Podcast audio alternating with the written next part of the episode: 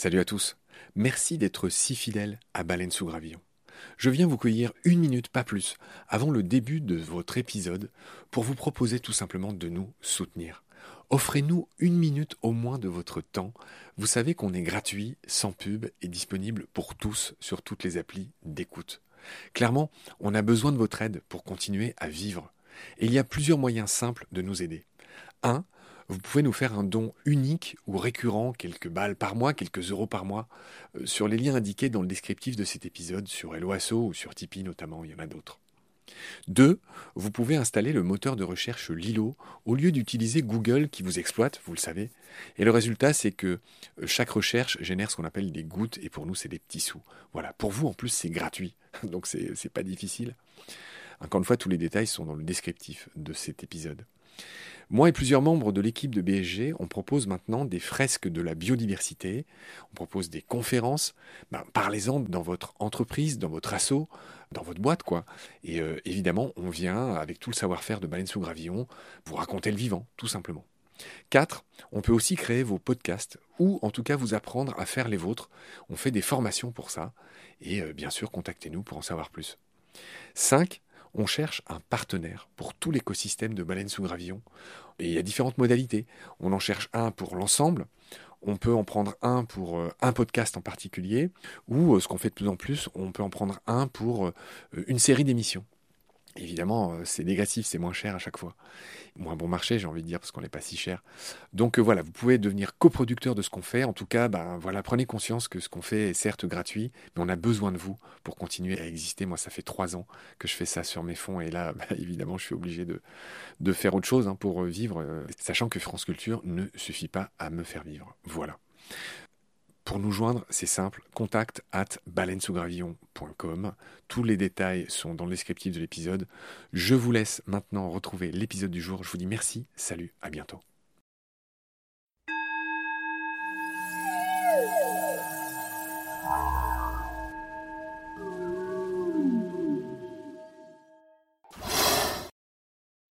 Quand on a une surface englacée qui va fondre, donc par exemple si on regarde la banquise, donc euh, lorsque cette banquise fond, elle laisse place à l'océan. Et en fait, il y a un changement de couleur qui est très contrasté, puisque la surface blanche va être euh, remplacée par une surface plutôt foncée. Et cette surface foncée, elle va absorber beaucoup plus de rayonnement que la surface blanche qui va au contraire en, renvoyer euh, vers l'atmosphère.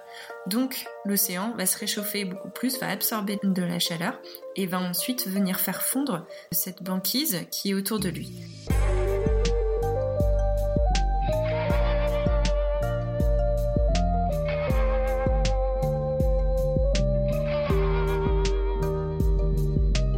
Lydie Lescarmentier est glaciologue et c'est aussi l'auteur de La Voix des pôles, un livre sorti récemment.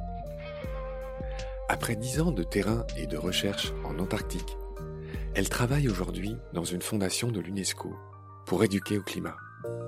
En gros, elle partage ses connaissances sur le réchauffement climatique avec des profs des pays de voie en développement. Pendant dix ans, Lydie a fait des allers-retours très mouvementés entre l'Australie et la base française du Mont d'Urville en Antarctique.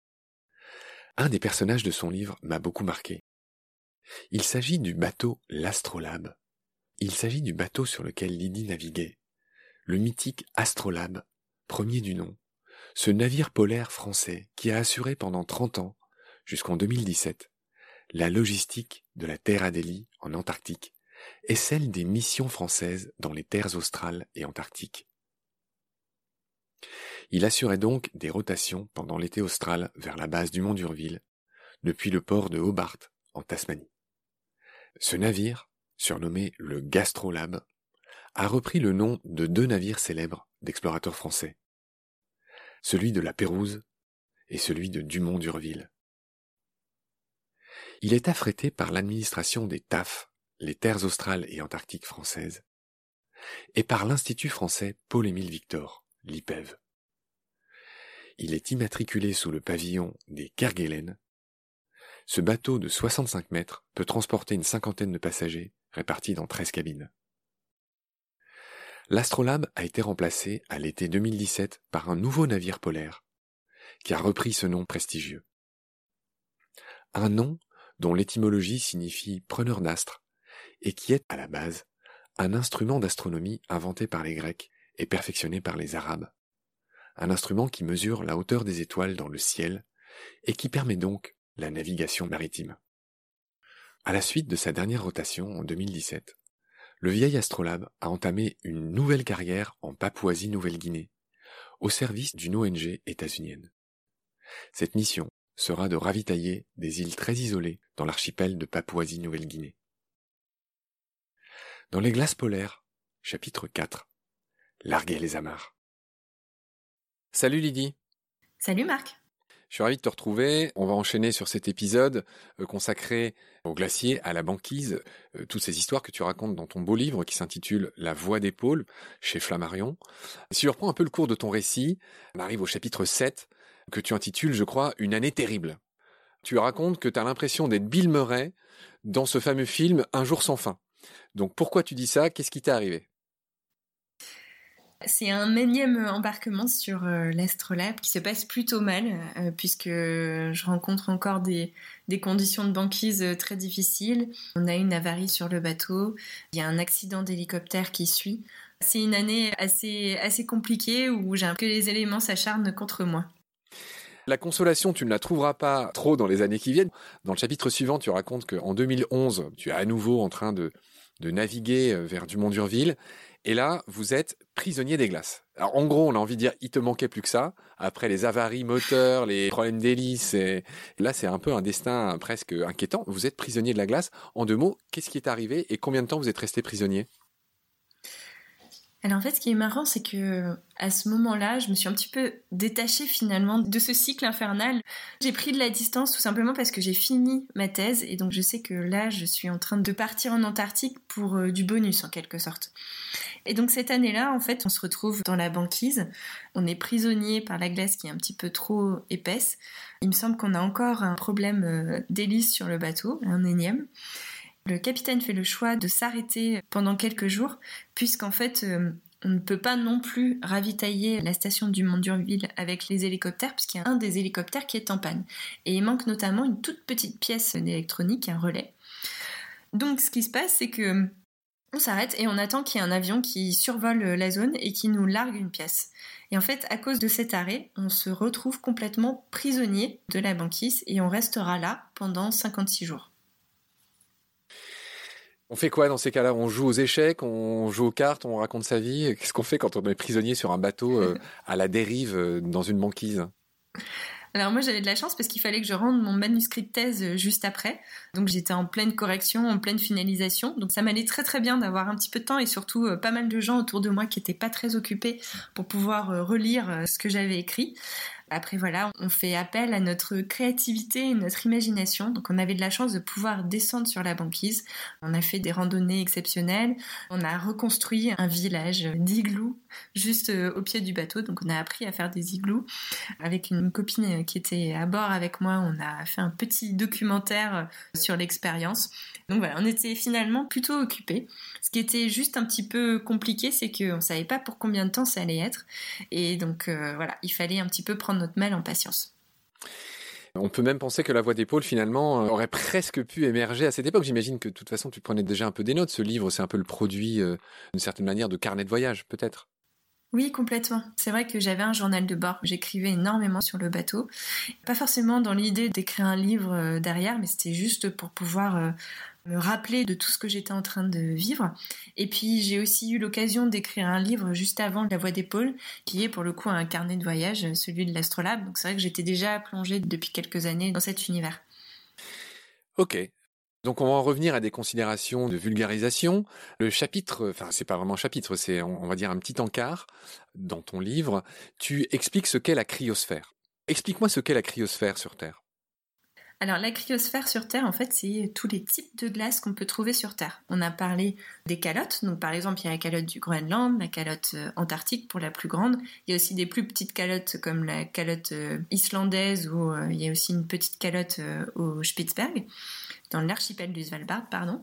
Après, on compte aussi la banquise, on compte également les glaciers de montagne, on compte la neige, et enfin le permafrost, qui est en fait le sol qui est gelé. Donc ça peut être euh, gelé que sur quelques dizaines de centimètres ou aussi sur plusieurs mètres.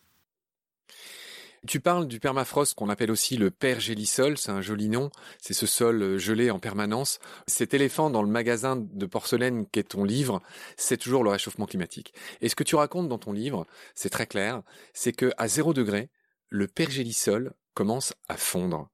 Or, il y a dans ce pergélisol deux fois plus de carbone que dans toute l'atmosphère. Donc c'est un problème. Oui, complètement. C'est vrai que c'est quelque chose qui est vraiment surveillé par euh, les scientifiques aujourd'hui. L'idée aujourd'hui, c'est vraiment de réduire les émissions de dioxyde de carbone ou de gaz à effet de serre de manière générale. Et en fondant le pergélisol, on en relarguerait encore plus dans, dans l'atmosphère. Et c'est des stocks gigantesques. Sans parler des problèmes de virus. Euh, on va pas s'apesantir dans cette émission, mais dans le permafrost, il y a aussi des vieux virus qui du coup euh, sont relargués euh, dans la nature et c'est un autre problème dont on parlera dans une autre émission. Cryosphère toujours, tu expliques que l'extension de la banquise change aussi. Donc je veux bien que pour commencer, tu nous rappelles les différentes saisons de la banquise, c'est-à-dire que voilà, septembre, mars marquent des minimums et des maximums. Je veux bien que tu me résumes ça pour qu'on se représente bien bah euh, comment évolue une banquise, par exemple celle de l'Arctique? Alors si on prend celle de l'Arctique, donc on est dans l'hémisphère euh, nord, parce que du coup en Antarctique euh, les saisons sont inversées, mais on va avoir donc la période estivale, exactement comme pour nous, avec des minimums de surface de banquise à la fin de l'été, donc à la fin de la période où il aura fait chaud, donc c'est plutôt au mois de septembre et ensuite des maximums d'extension de cette banquise à la fin de l'hiver.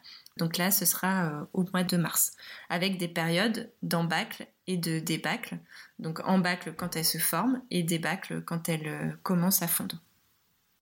Dans ton livre, Lydie, tu expliques que depuis 40 ans, la surface de cette banquise, si on reste dans l'Arctique, qui, euh, on l'a déjà vu avec toi, fond beaucoup plus rapidement qu'ailleurs dans l'Arctique. Tous les 10 ans, c'est moins 13% de surface. Ça, c'est ce que tu rappelles dans ton livre. À ce rythme, Lydie, une question simple, euh, quand l'Arctique, à peu près, pourrait être libre de glace l'été? Pour les scénarios les plus pessimistes, qui sont un petit peu ce qu'on est en train de suivre aujourd'hui, on peut compter un océan libre de glace en été, hein, bien sûr, et pas en hiver, pour 2050. Ouais, d'accord, 2050. Pour finir ces histoires de cryosphère, tu racontes que l'enneigement, c'est pareil, c'est un peu comme la banquise, ça baisse tous les 10 ans, bah c'est le même chiffre, c'est moins 13%.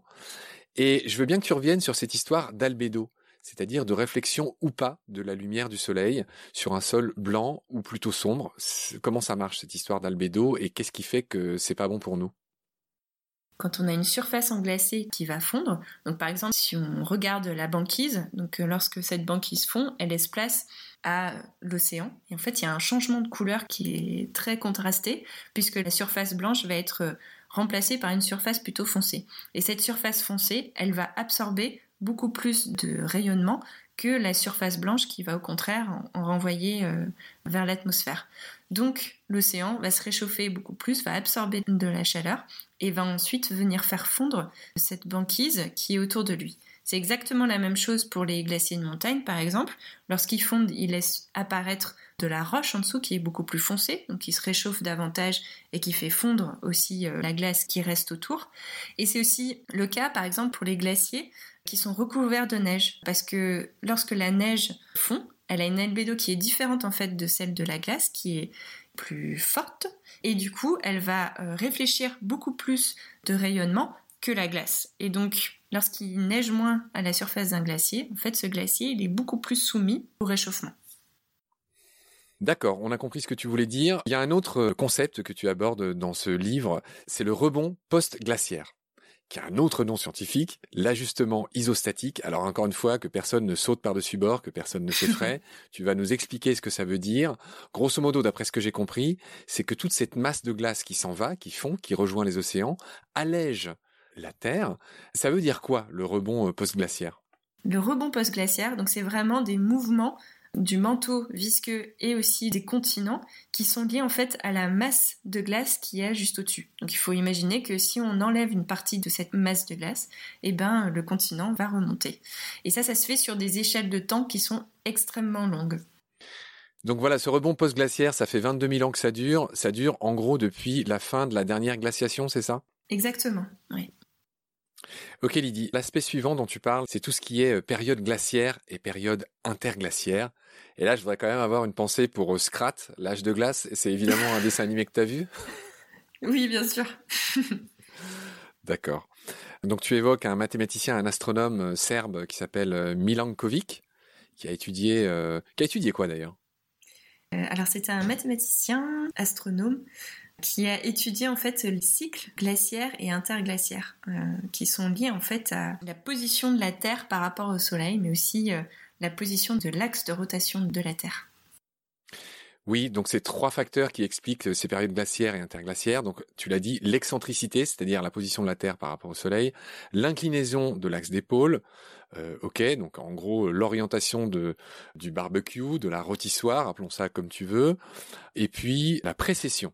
Et là, j'avoue que je sais pas, je sais pas ce que c'est la précession. C'est l'orientation, en quelque sorte, de l'axe de rotation de la Terre.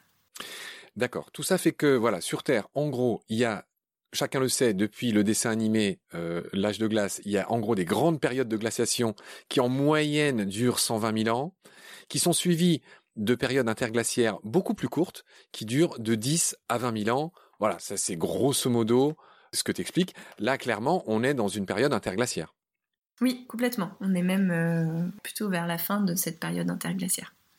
Alors je crois me souvenir que voilà, il y, a des géologues, il y a, des climatologues, enfin il y a beaucoup de scientifiques qui songent à appeler euh, notre ère géologique à lui donner un nouveau nom, qui est l'anthropocène. Il y a d'autres propositions, hein, le capitalocène, euh, qui fait suite à l'holocène. Donc l'holocène, ça veut dire cette période du climat où le climat était plutôt le même où il y avait très peu changé. Et avant ça, c'était, je crois, le Pléistocène. Bref. La question que tu poses dans ton livre, elle est toute simple, à la fin de ce petit développement sur les aires glaciaires, c'est est-ce que le réchauffement actuel est naturel ou pas? Alors le réchauffement actuel, en fait, il n'est pas du tout naturel et c'est très facilement euh, démontré par la vitesse à laquelle ça se passe. Quand on parle des cycles glaciaires, interglaciaires, on parle de dizaines, voire de centaines de milliers d'années. Nous, les changements euh, qui sont en train de s'opérer, ils se sont passés sur les 150 dernières années. Donc c'est là où est la grosse différence. D'accord. Chapitre 11, on arrive presque à la fin de ton livre, Lydie, qui est intitulé, euh, c'est assez dramatique, Le chant du cygne. Donc là, c'est un peu la fin des haricots euh, pour toi.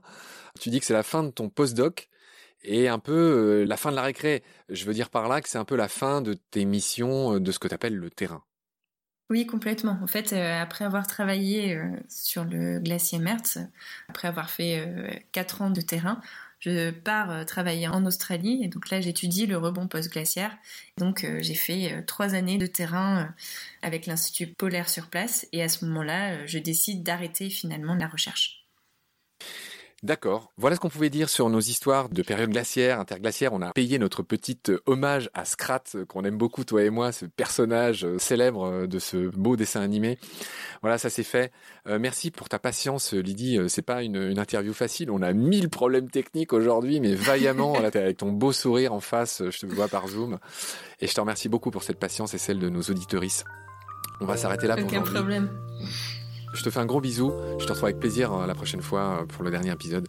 Salut Lydie. Salut Marc.